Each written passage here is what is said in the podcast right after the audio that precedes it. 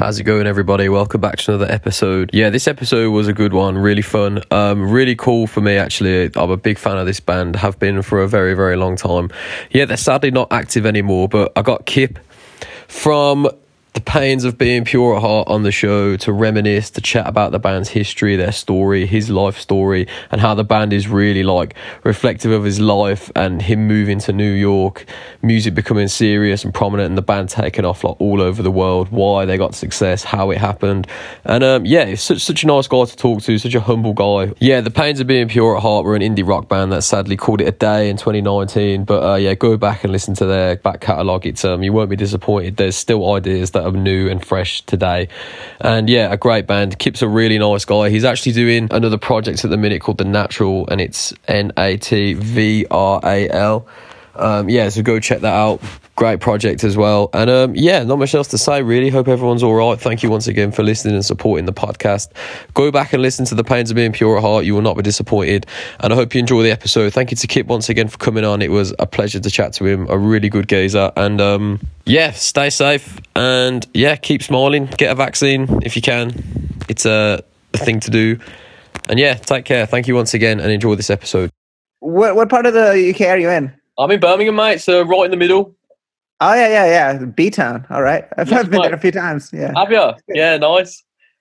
yeah. I like it. Yeah, people are people are good. Um, obviously, you know, Oz, Ozzy is the famous one from there, but uh, I like this uh, indie band from the '80s and '90s called Felt, and that guy was from Birmingham too. So I always thought, you know, Yeah, there has Yeah, been there has been some good music come out of here over the years. There's always been a, a really prominent scene, like DIY locally and like nationally. It's always been very active in the in the cent- center of the country. yeah. I mean, I mean, it's a it's a pretty big place. You know, it's like there's there's a lot going on. So um, I know I, for whatever reason, it seems like in the UK. There's still that sort of sense of like, you know, London kind of controls everything. Like you got to move to the capital city to sort of, you know, make your mark or whatever. But um, I think maybe in the last 20 years with the rise of the internet and stuff, you know, people are able to kind of create in their own in their own cities in their own towns. They don't have to kind of move Yeah, as much to find that.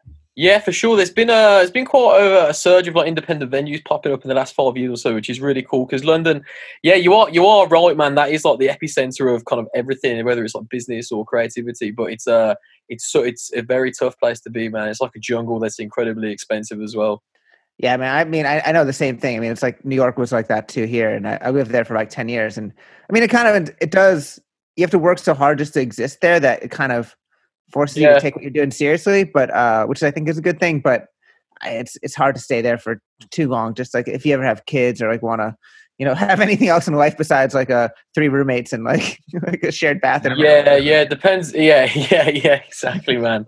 When you It's kind of cool. Like when you get older, though, it's like not so cute anymore. You know, like, uh, I'm in my 40s, so it's like I'm like, oh, I think I'd like to be able to have your own shower. Yeah, exactly. Yeah. yeah, Have a bit of privacy. yeah, for sure, man.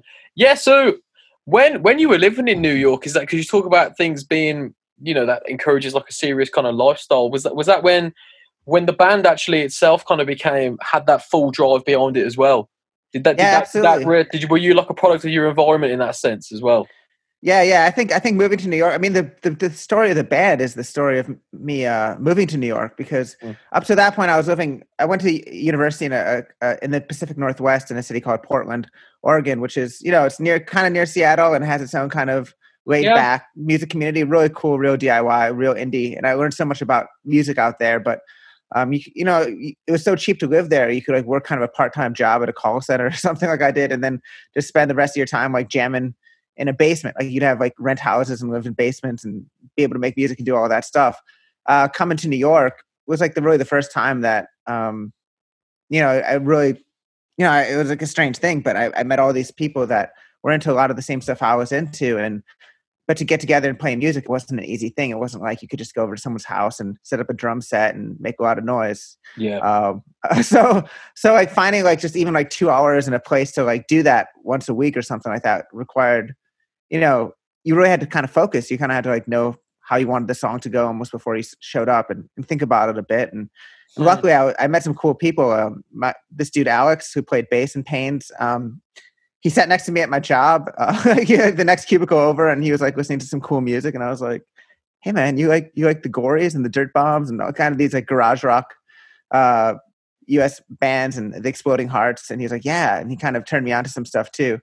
And then this this woman I met, Peggy, was like just a friend of a friend, and you know we go out to like club nights and stuff, and that played the kind of music that we liked, and and I think just like one thing led to another, and we we decided to start a band. Um, and for whatever reason, you know, I had played in bands before, and they mm. probably weren't that good. And maybe you'd say like the Pains wasn't that good either. I don't know, but uh, for whatever reason, doing something in New York really caught on, and with those people, and, and that at that time caught on in a way that I'd never experienced anything like that before, and yeah. it was really cool. And I think that I think that could have only happened because we all kind of were in New York where things were happening, and um, kind of got a good rapport with each other, and we're sort of bonded over the kind of music we liked. Yeah, that's really interesting. You say it took a place like New York to kind of exaggerate all that kind of like shared ambition and passion for music. With all that, it's like, why do you think this the project was successful in that way? Was it the the agreement with the creativity, or that everybody really was focused and committed due due to the living circumstance as well? You know, there's loads of great bands that uh, make really cool stuff uh, sort of in anonymity for a long time and never really get recognition. And for whatever reason, um, even though it didn't happen totally right away, just playing some shows, making friends with some other bands, there was a real scene happening of like-minded artists. Like there was a band called, you know, uh, Vivian Girls and Crystal Stilts and the Drums were all kind of happening around that same time. And sometimes it's not about one band being cooler than the other. It's just there was like a bunch of bands kind of yeah. Of theme and variation, like kind of like people that would be friends with each other and were into the same stuff, but might be interpreting the stuff they're into in different ways. And so having having that community and like a bunch of um bunch of young bands all kind of working in the same kind of area made it made sort of a scene and when there's a scene i think it kind of catches on and i remember the yeah. first time we were over in the uk like we were playing uh at the old Blue Last in london and i think this yeah, like yeah. 2008 really early on, like no one knew who we were. We were just opening up for the Vivian Girls, who were kind of blown up then. People were really psyched on them, and, and rightfully so. They're a really cool band. But like people in the crowd were just like chanting Brooklyn at the stage, which is just like they were all dressed like you know, like I'm not saying like in the fashion of Brooklyn, but it was like they were all dressed up like people you'd see in Brooklyn, but it was like you know across an ocean, and then they were chanting at the stage Brooklyn, Brooklyn. Like, like I'm not really from Brooklyn, man. I just moved there when I was 25. Yeah. You know, it's not like it's not where I'm born and raised, but the, the sort of the image of it sort of became more powerful than uh, what it what even the reality was. Like the, people were imagining that all these cool bands grew up in Brooklyn and kind of like super DIY and yeah, uh, yeah. Just stuff, think, you know? yeah, like it's quite like a like a romanticized view on it as well from from like an overseas point of view for sure. And I don't want to dispel it, but it was like funny because like all the bands we were ripping off were like kind of a, thought were cool were mostly from either like Glasgow or uh, Manchester or like kind of what we thought was cool was almost the other side of the uh, other side of the world. We're like, oh, we're gonna get to go to the UK and we're gonna get to go to Manchester and we're gonna go to Glasgow where like Orange Juice is from or where you know like Stone Roses or or what all the stuff that we thought was like the real shit was like not yeah. us. But then when we got over there, people like, no, no, no, you guys are like American and that's for real or whatever. So it's kind of funny how you kind of look at the the grass is always greener a bit, and you kind of yeah uh, yeah romanticize uh, the other side of the world. That's super interesting, man. How both, uh, you know, the UK and America, they both have that like fantasy of each other's scenes, and like, I've, I've seen that here. I've done, I've done it myself, man. When I was a younger guy, like you imagine, like especially like you see places like Philly on the internet, stuff. It, all all genres kind of popping off like a DIY thing. Because I think I think because America, because it's so big as well, so much variety of stuff happens as well, man. I, I grew up outside of Philly, and like it's it's definitely cool now. Like, there's bands moving there, but when I was a kid, there was like I mean, obviously there was some cool hip hop shit happening and like a couple punk bands, but like when I was a kid in Philly, it was like the idea that everyone would be like, "Oh yeah, I'm gonna move to Philly and start a, band," like you know, like and now it's like all this cool shit's happening there, yeah. and uh, kind of funny to see the transformation of like what a place that I wanted to get out of is a place that uh, other people, people want to get into. Yeah, yeah.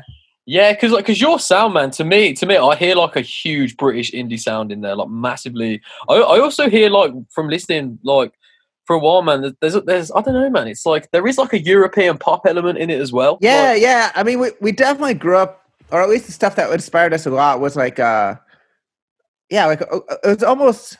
I want to say it's like the the northern. I mean, obviously like the Cure and sh- stuff like that was was dope, yeah. but like it was like really more like the northern stuff, like the stuff happening in Manchester, the st- stuff happening up in Glasgow. That um, I think were kind of the bands that we kind of gravitated to because they had that kind of more a dirty sound, like they it wasn't super twee or gentle or or yeah. stuff like that. It was kind of it was it was like indie, but it was like people that weren't pretending like they were 12 years old. You know what I'm saying? So Yeah, like, um, I. I know my voice sounds pretty like funny. Like, probably I have a, I have a high, high weird voice, but like something about hearing kind of uh, the northern, the north, and also there's like a, a weird thing where like northern bands were really into sort of West Coast American stuff. So yeah, bands like sure. teenage teenage Fanclub was always kind of like like I mean I, I know they're like older guys now, but like when they were coming up, they were just like had long hair and were like super cool and uh, really wanted to kind of had like a really West Coast American sound to them. There was this kind of back and forth influence. I don't know. So uh, yeah, a lot a lot of English stuff and definitely uh, a lot of Swedish bands were kind of cool happening too. There was a kind of a scene in um, Gothenburg, uh, like in the in the zeros or whatever that was kind of happening. It seemed like a lot of you know, Yeah, Sweden always has like it's a tiny country, but they always seem like they have like tons of good bands coming out of there. It's not just like ABBA, you know. It's like a it's like just a lot of people know how to make music in a very small Mhm. place, and they can't go outside that much. So you know, they stay in and play music. You know. Yeah. Same in England. It just rains, so people people just just play music, man. yeah yeah so like you, you talk you talk about scenes and how you were involved with yours and looking at it from overseas but it's like why you know it's being part of a scene then it's that can get diluted and people can drop off why do you think a band like Pains actually developed that like individual fan base and kept, kept going really so so strongly uh, and gained a fan base worldwide really what do you think took you on you know your own straight and narrow path Man, like it's definitely not. It's not like musical talent or like we deserved it or anything. I think a lot of it is just the right place at the right time. You know, yeah we could have been doing that band and we could have been living in like the middle of nowhere in Nebraska or something, and maybe it, it didn't happen. But because it was in New York and there's other other people kind of happening, it, it it got some interest. Uh, it got some it got some press. Um, you know, we got to we got to play on the David Letterman show once, like like like real stuff like that, where you're just like, is this even real life? You know, like it's not like we had like swimming pools or like Ferraris or whatever, but like for for the kind of stuff we care about, we kind of got to do way more than the bands that even inspired us. Like, you know,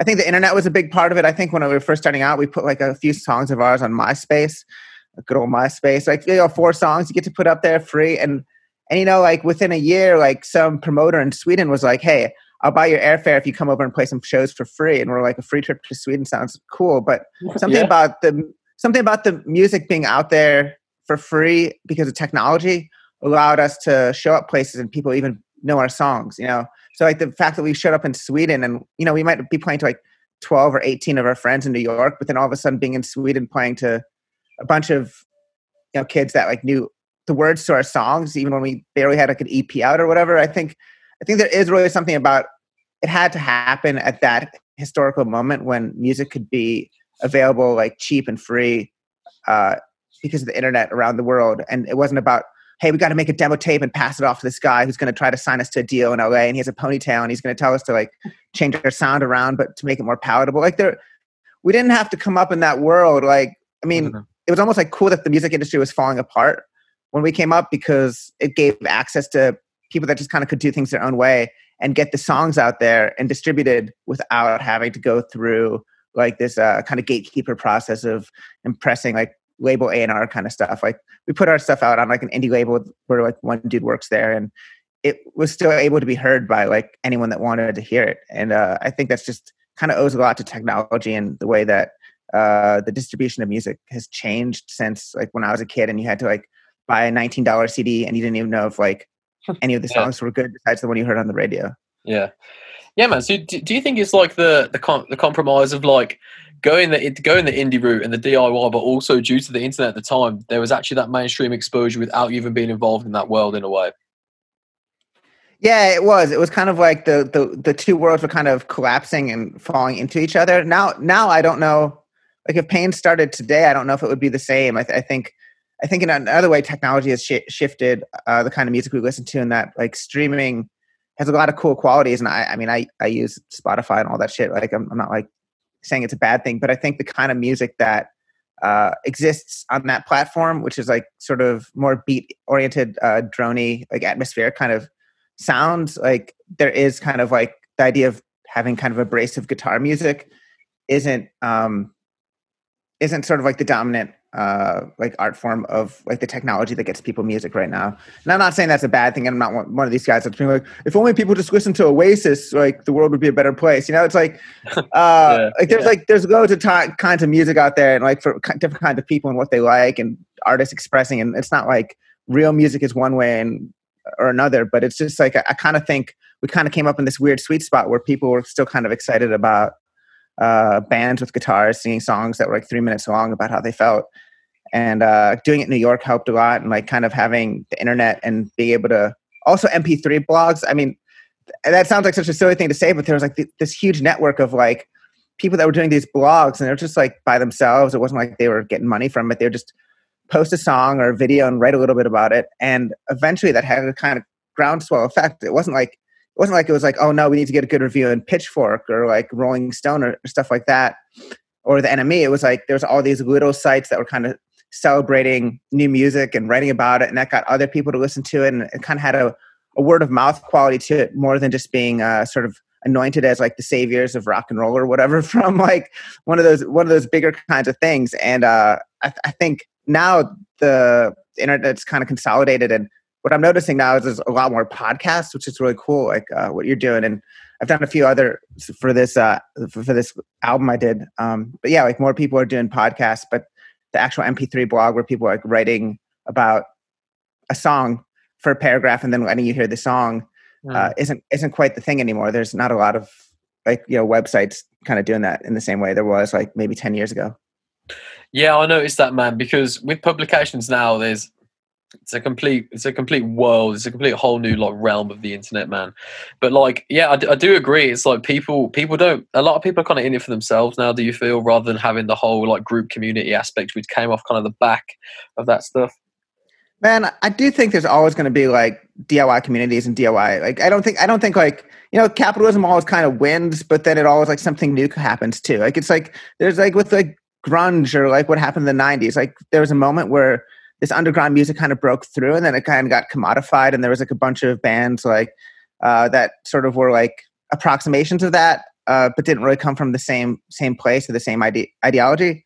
Yeah. Um, so I, i'm not like i'm not lamenting that things are going to be sort of boring but there there is like a financial incentive to a lot of these websites. Like you could write about like a band like our band or whatever and get like maybe three people interested in it or you could like write about sort of celebrity, or like they're kind of like uh, music as celebrity culture and or, or, controversy. It's like it's like makes more more people want to comment and offer feedback when like if Van Morrison said, Van Morrison says something like kind of not cool about vaccines or something like that than if like you know some some guys writing songs on the guitar in his basement and like post them on the internet. There's like a there is an incentive to kind of go to the more like controversial and the more incendiary aspects of culture to get like engagement and i think that engagement is sort of uh, what drives like the ability for those sites to kind of exist and get like advertising and stuff. Like i don't i don't totally understand it but it does seem like the kind of coverage i've seen and it's it's been it's it's not like a new thing. I think it was happening in like the zeros and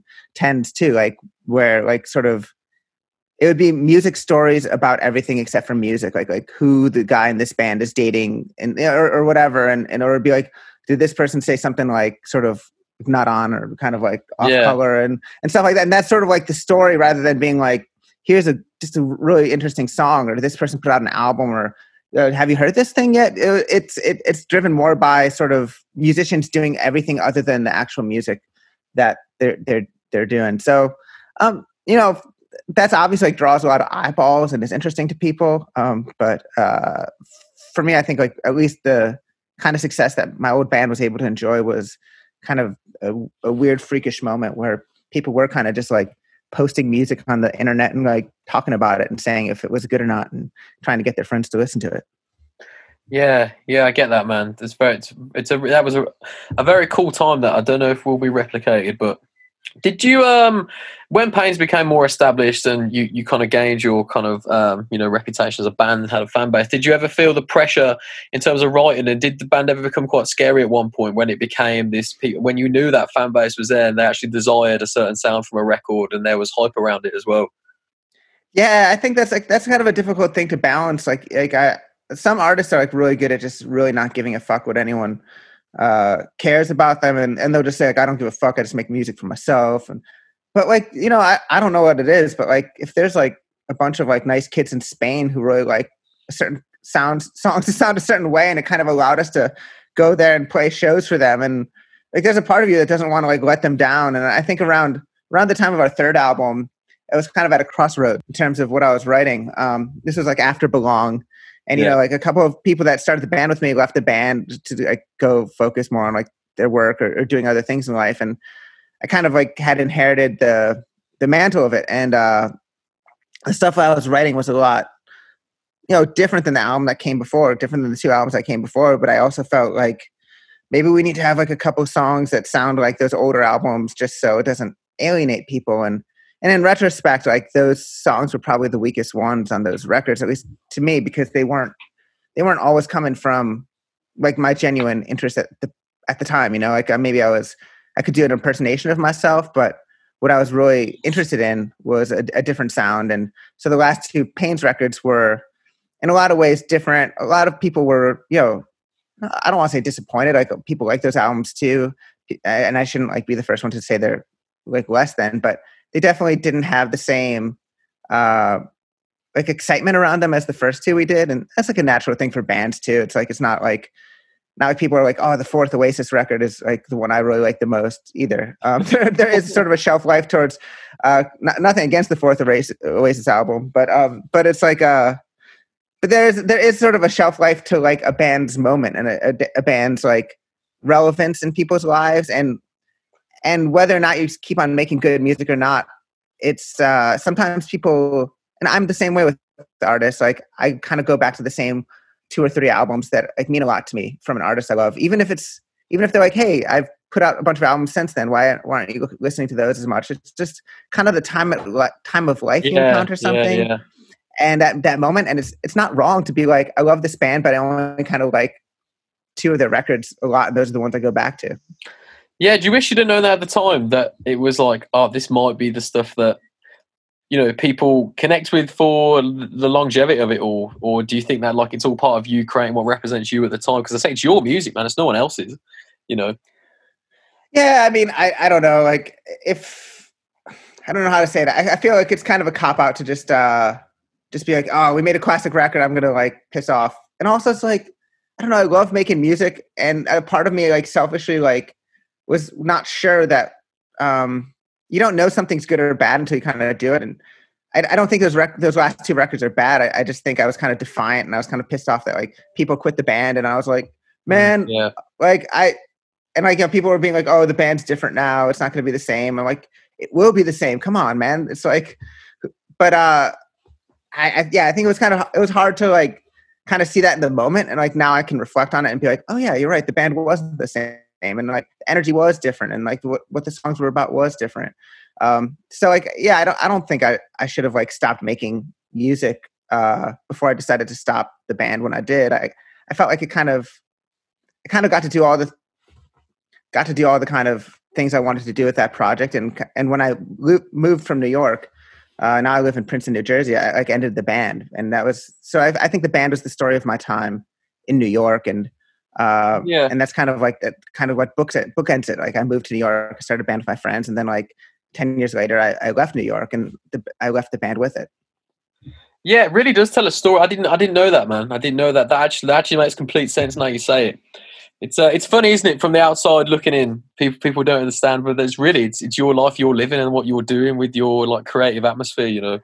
But I don't expect them to either, and I don't expect people to be all that interested in my life. You know, it's like it's like this. Like when the song comes on your your your your stereo or something like that, you're not thinking like, oh, I wonder if this guy might have had a child in 2016 and didn't want to carry a, a stroller up four flights of stairs to his one bedroom apartment in like Brooklyn and and his wife got a job at, at, at a university like 45 miles south so like they decided to relocate like i mean you could think about that and i'm happy to share the details of my life but uh, it's like on another level kind of you want to have a little bit of the mystery too and just be like that's a cool song man Wonder why he doesn't make songs like that anymore. Eh, whatever. like go on to the next thing, you know? Like uh Yeah, it's, It's- good it's- to keep. Yeah, it's good to keep that question mark in bold sometimes for sure.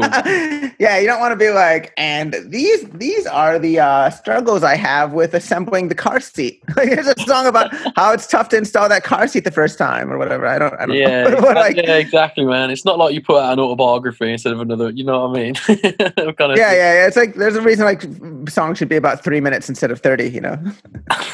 yeah, exactly, exactly, man. Yeah. So when when did music itself become a really like prominent part of your life? I, I always like to talk to people about like formative years and everything. And when did you really feel a connection to music as an art form and want to express yourself through it, and it really defined you your character essentially?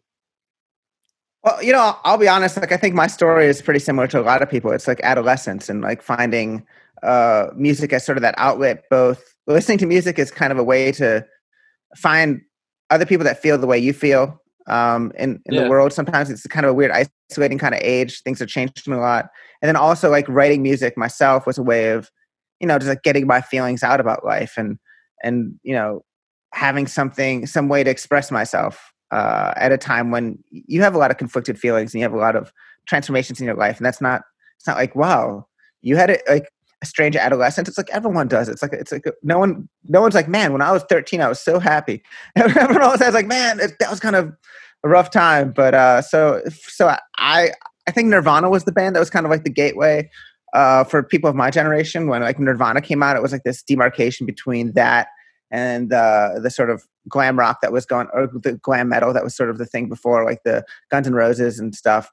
So there was like a sense that like Nir- Nirvana was ours, and then Nirvana was really cool because they uh, deflected their kind of celebrity or, or, or discomfort with being in the public eye by trying to let people know about other other bands. So they did a lot of cover songs. They did covers of that band, the Vaselines uh, from Yeah. Glasgow, and uh, they talked about like K Records and Beat Happening and like all these like kind of underground DIY um, music communities in the U.S.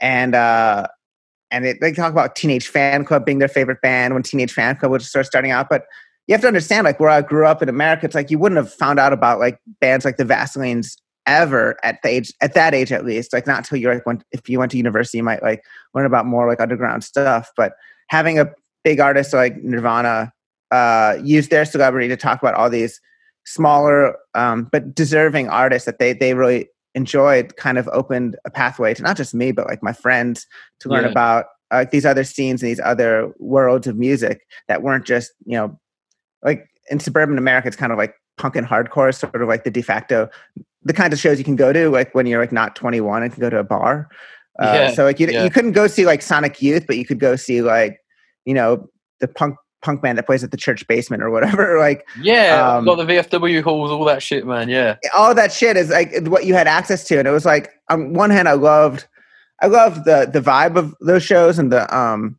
like the politics of the shows and like what that represented and like sort of like no rock star kind of thing like where people just play on the floor and it's, it's all cool um but at the same time i was like the music itself maybe wasn't like the fun part of it like it was just pretty like chugga chugga uh screaming that shit which is like you know it's all right. But uh there was a couple bands that would kind of play in those play those shows but would sound totally different. They were just kind of like hey we're like a bunch of punk dudes but we like mod music or something like that. So they, like they'd show up in like suits and ties and like play like this kind of like mod power pop stuff and everyone would be like wait is this cool? We can't tell. Like but it, it was cool. And it was like uh, that guy ted leo had this band called chisel.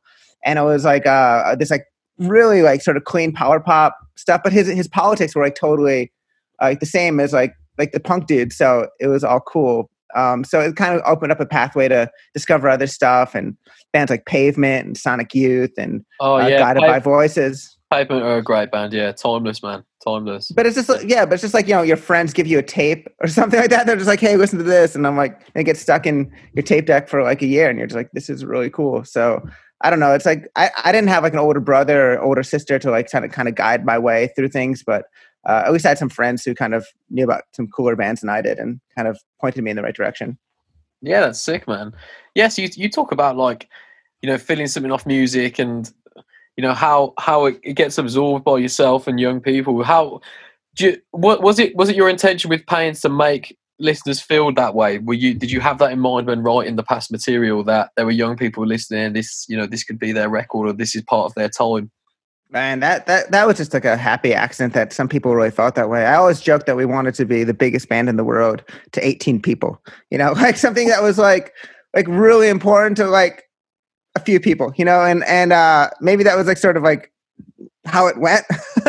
but uh it was like sort of like it was like both ambitious and like also like we don't need to be like for everyone, you know. It was kind of like there's gonna be a you know a handful of people out there that what are the people like us that are gonna I think we're gonna uh, dig this and like be into it, but it wasn't about like just uh becoming like uh like festival headliner kind of stuff. It was more just like being sort of like one of the bands that we would have liked at that age, you know what I'm Yeah. saying? But it, it wasn't like a it wasn't like it wasn't like we were like messianic like people that were like our band is going to save your life, poor teenager. You know, that's kind of like patronizing and a little weird too. Like we were like people thought we were younger. Like I was 27 when I started Pain, so like we, we were singing songs about like sad teenagers or whatever. But it was kind of like we were already like ourselves, like kind of past that time and kind of reflecting back on those times of our lives with a little bit more perspective and romanticization of that than uh, maybe what we'd be doing like if we actually were like 17. You know. Yeah, for sure, man. It's like what why you know why did music become so important to you then why couldn't you you know 20, 27 like you know is older than some people to start a band why why was it something that you couldn't ignore and that you had to keep going and produce something like pains and you know it'd be so important Well, to you Man, I don't know. I, I felt like I'd given up on. You know, it's funny. When I was about 25, I moved to New York, and I, at that point, I was like, "All right, my my music life's over." You know, uh, this was like a this was like a great. I had a, a great time with my friends and stuff, but now it's time to move, move to New York, and it probably isn't going to happen for me. Um, so, like, only by giving up did it really uh, actually Yeah. happen. I guess. yeah yeah But like, I was just like, I'm just going to make music like with my friends now, and like do this because it's fun, and it's a lot more fun than our jobs. You know, like it's uh yeah it's like well, it's like if that's probably the simplest explanation. Just like it's it's a lot more fun than just coming home and like cracking a beer. You know, it's like go to band practice and crack a beer or whatever, and, and, and write some songs that are fun to play. So um, I think I think it's really I think it's a, a cool thing for people to realize that like you don't have to like fit the mold of like what the expectation is for like cool new band or whatever or, like and it helps a lot of people like that band to hold steady like that guy had been in bands like forever and it wasn't until he was like 40 that like shit really started happening to him or whatever. I don't i don't know his real age but it's like there's a lot of things like that where it's like people that had kind of just been like bumbling around the scene trying to do stuff like kind of when they let go and stop stop trying to make it happen it kind of does happen Yeah, exactly, man. My friend at work, he was telling me today about some guy who put out a record in the '60s, and he got got so famous in like South Africa in like 2010.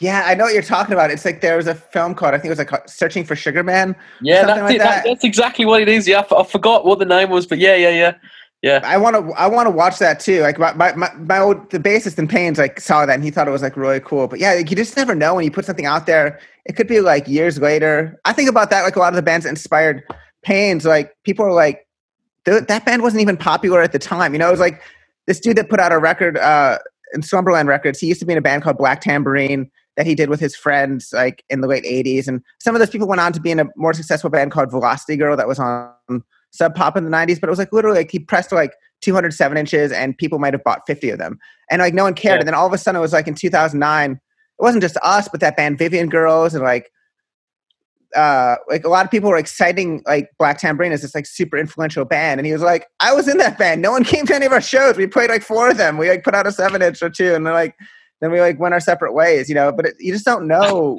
when people Yeah. might re-encounter something and it and it might mean more to them at that time in uh, the world than it did when it was happening or or whatever. So like that, yeah, that that's just, that stuff is weird and real. Yeah, like Black Tambourine. He's probably hearing people say that, and he's like, "Are you sure?" He's like, "What the fuck?" He's like googling it, looking to see if there's like a, another band with like a different spelling that they might be referencing or something. It's like, wait, like our band? You know, the one that like literally Yeah. had had only eight songs that we put on a ten inch and like kind of like that was it. That's the thing, though, man. It's like what's happening. Maybe at the current time, there's probably someone that did it before that no one gave a fuck about. That is actually better. Do you know what I mean? Yeah. Did you know? Did you notice that as well when you were coming up? It's like, do you what? What do you like? What you're hearing now? Do you think like, oh fucking hell, I heard this when I was touring with Pains and when I was when I was younger? Well, I, I always had like a promise to myself. Like Pains used to get like ridiculed all the time for just like ripping off like older bands and whatever, like not being original. Like it was like everyone would be like, "Oh, they're good, but they're not that original." And I was like, "Man, I am never gonna first of all, I, I didn't really like originality isn't really that important if you make shitty music. But like if uh, Yeah, true. I always thought like if I was gonna at some point like ten years from now, someone's gonna be like made a band that sounded like Pains, and uh, I wasn't gonna be like you guys are just ripping off because like it's like you know it's like it's it's like Oasis telling people that they're ripping off Oasis or something like that. It's like not. It wouldn't be right for me to turn around and all of a sudden give a shit about uh, being like actually I uh, I was uh, playing this guitar tone in uh, 2011. Uh, so uh, yeah, man, I, I don't I don't give a sh- I don't I really don't care about the originality thing, and I just think people should try to make good songs, and you're going to be original by accident in a weird way. Like even if you try to sound like something you love, there's going to be you're going to fuck it up, and like or going to have something of yourself in it that isn't like even even trying to copy something like unless you're like super talented, you're going to end up making something different anyway, and Yeah, that's and that's sure. cool. Yeah, it is, man. It's cool to let it take that natural direction anyway. It's like, yeah, you talk about, you know, you want to be the biggest band to like 18 people, but don't, do you think they're like now looking back on it, it's, you'd rather have, you know, still have like 100,000 listeners on Spotify.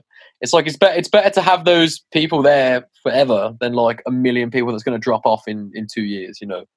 I mean, that's all. It always shocks me, man. Like it, we'd play shows and we'd see like the same people at our shows like lots of times. And I, I try to think about my own life, how many bands I go see like every time they're in town. Like there's not that that kind of oh, connection to music yeah. is just so Yeah. much cooler than like I don't know, being like having a like a big radio hit and getting to play a couple of festivals and people kind of forgetting about you. Like I, I know I, you can't choose what happened, but I, I I feel like whatever happened to us was the best possible version of things because sure it's like you know like when you go through like airport security and like the guy's like so what band are you in and they never have heard of you. Like you, know, you tell them every time you're like the pains of being what? The the, the parts of being like but uh if you can get over the fact that like the the guy airport security is even if you're carrying a bunch of guitars is going to be like nope don't know who you are. Yeah. um the reality of just having like you know like even if it isn't like a i mean it's all relative but even if it's just like a small group of people that like your music still means something to them 10 years later 15 years later that's like the coolest thing because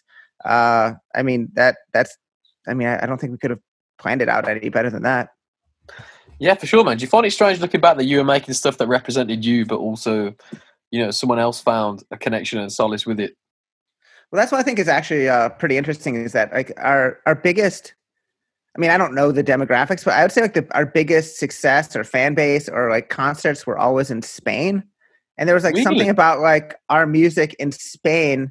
Uh, like they it, people in Spain love music and they love going to festivals and they love uh, Yeah. guitars and they love staying out all night. I think I think Spain has a lot of things figured out right in the world from from from the times I've been there. Uh, But even like when they're even when they're going through like the most horrible economic like crisis of a generation, they were still having music festivals and people were still finding a way to go. So I was like, well, I uh, I mean, you know, hear about all these horrible things and bailouts and what, but it seems like people are still like able to go out and have beers and listen to to bands and have a good time. So whatever's going on there is probably all right. Um, but yeah, so so um, so yeah, it was always a, weirdly like how like our music sometimes resonated with people and, and communities that were so different. Like the other the other thing, and we only got to go there one time, which was still amazing, uh, was Indonesia. Like when we were put our stuff on MySpace, it was like really the amount of people that wrote to us from Indonesia was like really That's crazy. It's so weird. high and like like disproportionately and and I and I know there's like a scene there. And I know there's like some bands there, and I I know some labels there that are doing stuff, and there's like a kind of fascination with like sort of English '80s '80s guitar pop, and and it's a huge country. I mean, it's like people. It's like there's like hundreds of millions of people that live in Indonesia. Yeah, But it's like- like, but- yeah, there's like 250 million people there, man. It's massive.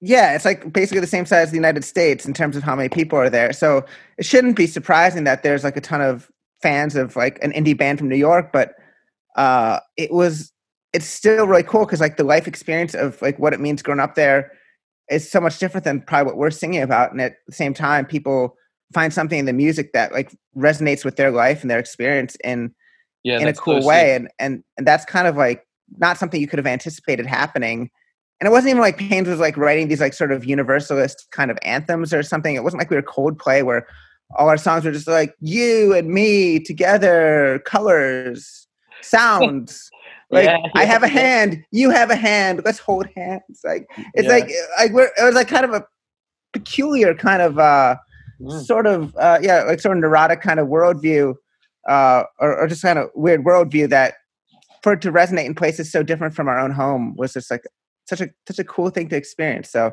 um, you can never tell what when you put music out there who's gonna find it you know worthwhile or not. Yeah, no way, man. It's so it that's so cool. The music was translated in so many different forms, like worldwide, and so many people from different nationalities and cultures like perceived perceived it just so perfectly. And I'd been in bands for like ten years before that that literally just played to the same twelve friends at the same bar, like never outside of our zip code. Like there's yeah. no when you ask me like why did it happen this way or that, like I could give you a few guesses, but like you just don't really know, man. Like it's just yeah. a lot of it is just luck because there's a lot of there's a lot of artists that are awesome that just never get get any kind of uh, shine or, or recognition, and then it's just like random shit happens to like you know some some band that like practices at their keyboard's boss's office after hours. Like you know, it's like I don't know. It's kind of it's pretty random. When you kind of became more involved with the music industry, I like to ask some people this now and again. Um, what what what's what was your biggest problem with it being caught up in it and everything? What would what were the, the negative sides? I don't, I don't mean to bring the conversation down, but it's like you know what what kind of problems did you see within the music industry and how that how did that evolve and you know when you when you went along i think one of the things that kind of saved us is that when i said we were kind of older when we started off like we didn't get uh, like a you know i don't know if, if you're 19 and you like start a band and all of a sudden you're like going on tour around the world you think that's normal and like you deserve it um i think our, our feelings were almost like problematic in the opposite. Like we were all just like, we don't deserve it. And uh, the bands yeah. that inspired us deserved it. And like we're getting to do shit that they didn't get to do. And like we're kind of like like that imposter syndrome thing, which I think is kind of like you can like go down that rabbit hole forever and, and it doesn't really get you anywhere. But um, I I think with like the, the industry or whatever, like it was funny to see how like sort of outside influenced um, or outsized influenced certain kind of press outlets were. We were on like some tour uh, in Australia with like a bunch of bands that all got like best new music in Pitchfork in the same year we did. It was like the, promoter had just kind of like gone on to Pitchfork, like sort of looked at who got best new music and was like, "Those are the I will book to play this festival." And it was, it was kind of like that's that's cool. We got that opportunity to do this tour, and we got to hang out with these other cool bands like Girls and um, uh, you know, Twin Shadow and uh, Cults, and uh, I think M83 was on that tour. And like just about I, I, that band Yuck from the UK. Like yeah. those guys were pretty cool. Um, but so we got to be part of that, but it was all kind of this weird sense of like why people were booking things was based on kind of like one website's review of our record as like yeah. the arbiter of whether it's like worthwhile or not, which when it's working for you, it's like that's cool. when it's not, it's kind of like that's a bummer. But like it kind of puts a disproportionate uh, emphasis on you know getting a good review eh, on like one like website or outlet or something like that, which yeah. I think is kind of like. I think maybe it's changed a little bit now because there's like different structures of power. Now I think the problem is festivals book based on they have access to all this data, so like they can go on Spotify and can tell exactly how many people really listen to your music and they can kind of make estimations of like your worth based on um, like your actual impact of fans. I think if anything, Pains kind of benefited because like we might not have had like a ton of fans, but the fans we did have kind of like were in positions of like strange. Uh, like a lot of people like were like, oh, that band must be really successful, like a big band. We'll book them for this based on like what I was saying. The problem before it's like they get like a good record review or something like that, but we weren't like I remember like one year we were playing an Irish festival and this band Foster the People was playing too, and we were, had to play like after Foster the People and like yeah, Foster that. the People, and yeah. they had like the number one hit. They had like the number one song in like the world at that point. It was like yeah. it was like a totally different level of like yeah, our band is cool. Like we play like songs about feelings and guitars and stuff, but like they actually had like a global number one, and then we had to go on after them, and it was kind of like maybe that like the booking happened before they had totally reached the apex, but it was like one of those moments where you're like and we're here too and we're we don't have the number one single in the world and you kind of feel a little bit like like ah like, you know we're not uh, exactly that cool. Uh, but um but yeah like st- some stuff like that would happen and now i think a lot of the booking and stuff is done. I mean not all festivals and stuff but there is this almost like uh it's all yeah. like sort of da- data driven where they're like let us get the top 10 streaming artists to play this festival. That way we can right. ensure that they'll be popular. And it's sort of like yeah. it is sort of like a cheat code a bit like but uh, it doesn't favor artists that don't really have huge uh, streaming followings and stuff like that. But at the same mm-hmm. time, man, like whatever. Like it's also not good to book a bunch of bands that no one cares about. So um, if you're like yeah, trying to sell tickets, I get it too. man, I know I notice it personally uh, so much just from looking at Reading Festival as the years have gone on. That's I think that's the, one of the primest examples here in the UK. It's just what's what's good now, rather than what what matters to these people in like a sea of a hundred thousand people. And it's like, is, is music really valued by the younger generation? I don't know, but yeah, yeah, and it's and it's it's like it's not so much like people's tastes need to be challenged by like sort of like the festival promoter knows best. I'm going to put this cool band on that you haven't heard of but there is something where it's like it's like a feedback loop where if you're only promoting things that are already popular it's just like reemphasizing a certain kind of popularity becoming more popular by more exposure whereas if it you could kind of like juxtapose like a festival where you're like yeah of course you want to have like drake on of course you want to have like like really like huge uh, streaming artists. I mean, I don't. I'm like so out of the loop. I don't actually. I'm not even using names. I'm like Drake is probably a reference from like another generation too to like kids. You know, like yeah, Drake. That's like what my dad likes. Um, but of course, you want to have stuff that has like huge like um like I don't know, Catfish and the Bottlemen or whatever like the the big streaming yeah. artists are at a festival. But um, you also want to like slice it in with like other stuff that's like a little bit more like you don't know you like this yet, but you might by like seeing it at a festival. You might actually be exposed to something. You would and in that environment you might be like hey this is actually really cool. What is this? Um yeah, have that cool. sense of discovery and not just like going to a physical place that just replicates your spotify top 10 playlist. Like you can do that in your home. Like you can like you can like push like find the top 10 streaming artists at home and push play and listen to it on, at, at home uh, but when you go to a physical location there should be something about that experience that um, both like reaffirms stuff you might already totally like. Of course, you want to see like all like of, of course if it's 1968, you want to see the Beatles and the Stones and the Kinks and like Marianne yeah. Faithfull on one stage. Like that's cool and that's right. But like you might also want to have like uh, Nick Cave or like or just like I mean I'm not in '68, but like Nick Drake or something like or like Fairport Convention or like weird weird stuff that was like a little like left of the mainstream, but was also like could be a really cool experience for listeners if given a chance. I guess yeah, it's like that that moment in time's got to still remain valued for sure, man. Yeah. So you talk about being in that physical place. What what are your fondest memories of Pains? Just to finish up, like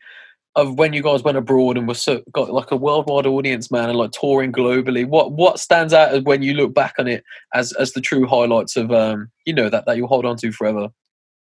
Well, I mean, sometimes it's those first experiences that kind of make the biggest impression because you've just never you don't have anything to compare it to. But I remember in 2009, we we got booked to play the Primavera Music Festival in Spain. Yeah.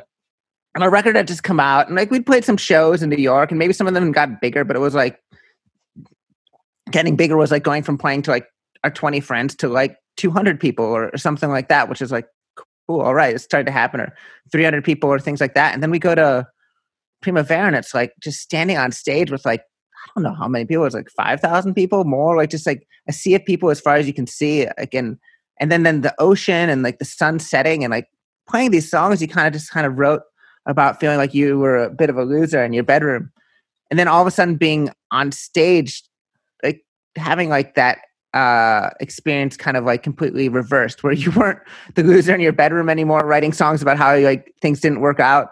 Like you were actually like standing on stage playing these like songs, and and to this day, I think we were like at the early stage, like we didn't really know how to do that. Like the idea of like do your show that you normally do in front of your 20 friends in front of like yeah. thousands, like in Spain.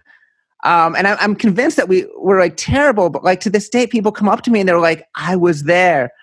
And 2009 at Primavera, and it was like the best time of my life. And like thankfully like people in spain smoke a shit ton of um, weed and drink a lot like in the sun and that helps the experience of music or yeah. there and maybe it hurts their experience of memory but it's like whatever it is it uh it's just like a incredible thing to think that like for one moment we went from being like in our bedrooms and like kind of just kind of having these fantasies and then having the the the thing come true in this like vivid way so like just that that experience uh, stands out a lot. Um, I think I mentioned before we got to play on late night TV here in the states on the David Letterman show, which is just like yeah, that's was an institution. That's its head, man. Jesus Christ. Yeah, like that's like a thing where you tell it to your grandparents. Like, everyone knows what that is. Like they yeah. don't know how, what the success of your band is. They don't even know about like the like oh you got a good review here or like you got to play this festival, but they know like the Letterman show is like this like Mm-hmm. this real thing. Like you're on Letterman. Oh, you must be doing all right with your life or something. It's it's, yeah. it's this kind of thing where you get a T-shirt. I gave it to my grandpa. My grandpa's like 88. He still has it. He still wears it. You know, the late night with David. You know, it's like something where it's like everyone can kind of like be like, my grandson or whatever. It's just like this weird affirmation. Yeah, You like know, a lot of your, artists talk your about how, like, granddad. yeah, like your granddad could just tell all his old mates, and they'll be they'll they'll know. Do you know what I mean? yeah it's it's a weird thing because of course like you should do things for your own reasons and like you shouldn't be so obsessed with like recognition and like did i get this award or was i on this like top 10 list or whatever and of course the true path of the artist is blah blah blah blah blah blah blah on the other hand it's cool when there's like this thing that happens that you can just be like look i'm like i i, I did something and it's a thing you can understand and recognize and we can all be happy about this so uh Yeah. yeah, that that's the other one that stands out a lot. And then I think finally, uh, it happened a few years later, but in 2015, I think we played a music festival in Mongolia, which to me is just like if I'm giving like the shorthand answer of like, did your band, what did your band accomplish? I'm like, well, we got to go to Mongolia and play a show,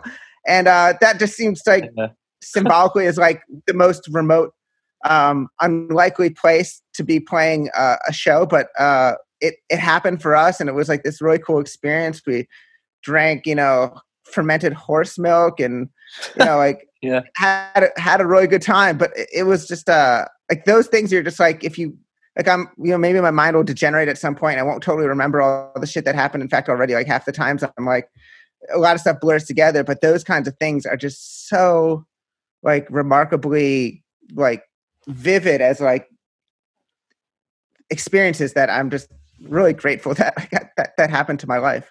Yeah, absolutely, man. I mean, you, you deserve it, mate. It's uh, yeah, all all well earned. So yeah, thank you so much for your time, man. This was a, a pleasure and honor to chat to you. Thank you so much for jumping on and everything. I really no, thank you so much for having me on. I, I really appreciate it, and thanks for um yeah, it, it's been it's been wonderful to chat with you as well, man. Before I go, I just I just I, I'm contractually obliged. I need to plug. I just put out a record with uh, my new solo project. It's called The Natvral, and it's a little different than Pains, but uh, it's on the internet. So if people want to check it out, it's N A T V R A L. Uh, there's like three other bands called that already, so I changed the U to a V. Yo, thank you so much once again, man. Have a fantastic rest of your day. This was a, a fucking honor. Appreciate it. Thank you, Rob. I appreciate it. Have a good one, man.